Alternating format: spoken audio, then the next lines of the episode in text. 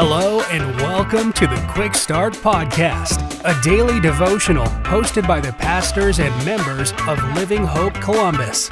We're glad you're here.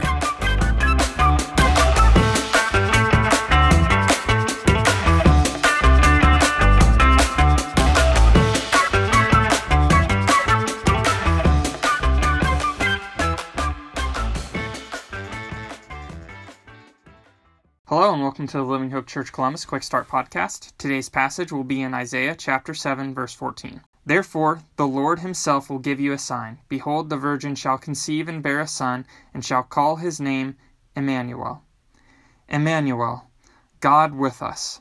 Such a promise from the prophet Isaiah had more significance than we give it credit for. For God was first with us in the garden, walking by us day by day until the fall. Though cast away from his presence, we know he promised to return us back to himself. Throughout the Old Testament, God found ways to be present with his people. He was with Moses in the burning bush. He was with the Israelites in a pillar of fire and smoke. He was there on the mercy seat as the great high priest approached. But this presence was not the same as that which is found in Eden. For though his presence and his spirit was with many, the judges who protected the Israelites like Joshua, Samson, and Gideon, or the kings who ruled over God's people like Saul and David, or prophets like Ezekiel and Isaiah himself, there was always a catch. The barrier of sin still existed, and though covered through the practices in Judaic law, a veil still existed, both literally and metaphorically, between God and his people. But God had an answer to that. He came into this world not as a conqueror or king, not with legions of angelic armies, and not with a voice of trembling thunder, but as a baby boy born of a virgin crying into the night in a stable somewhere in Bethlehem.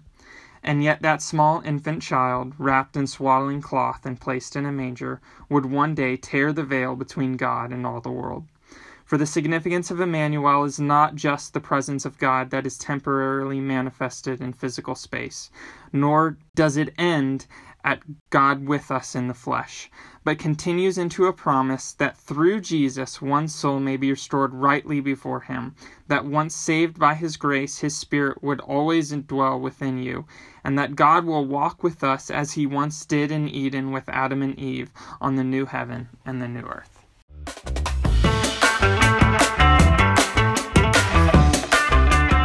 Thank you for joining us for another episode of the Quick Start Podcast. For information on Living Hope Columbus, be sure to check out the links in the show notes. If you enjoyed today's episode, please hit the subscribe button and share this episode with a friend. We look forward to you joining us next time.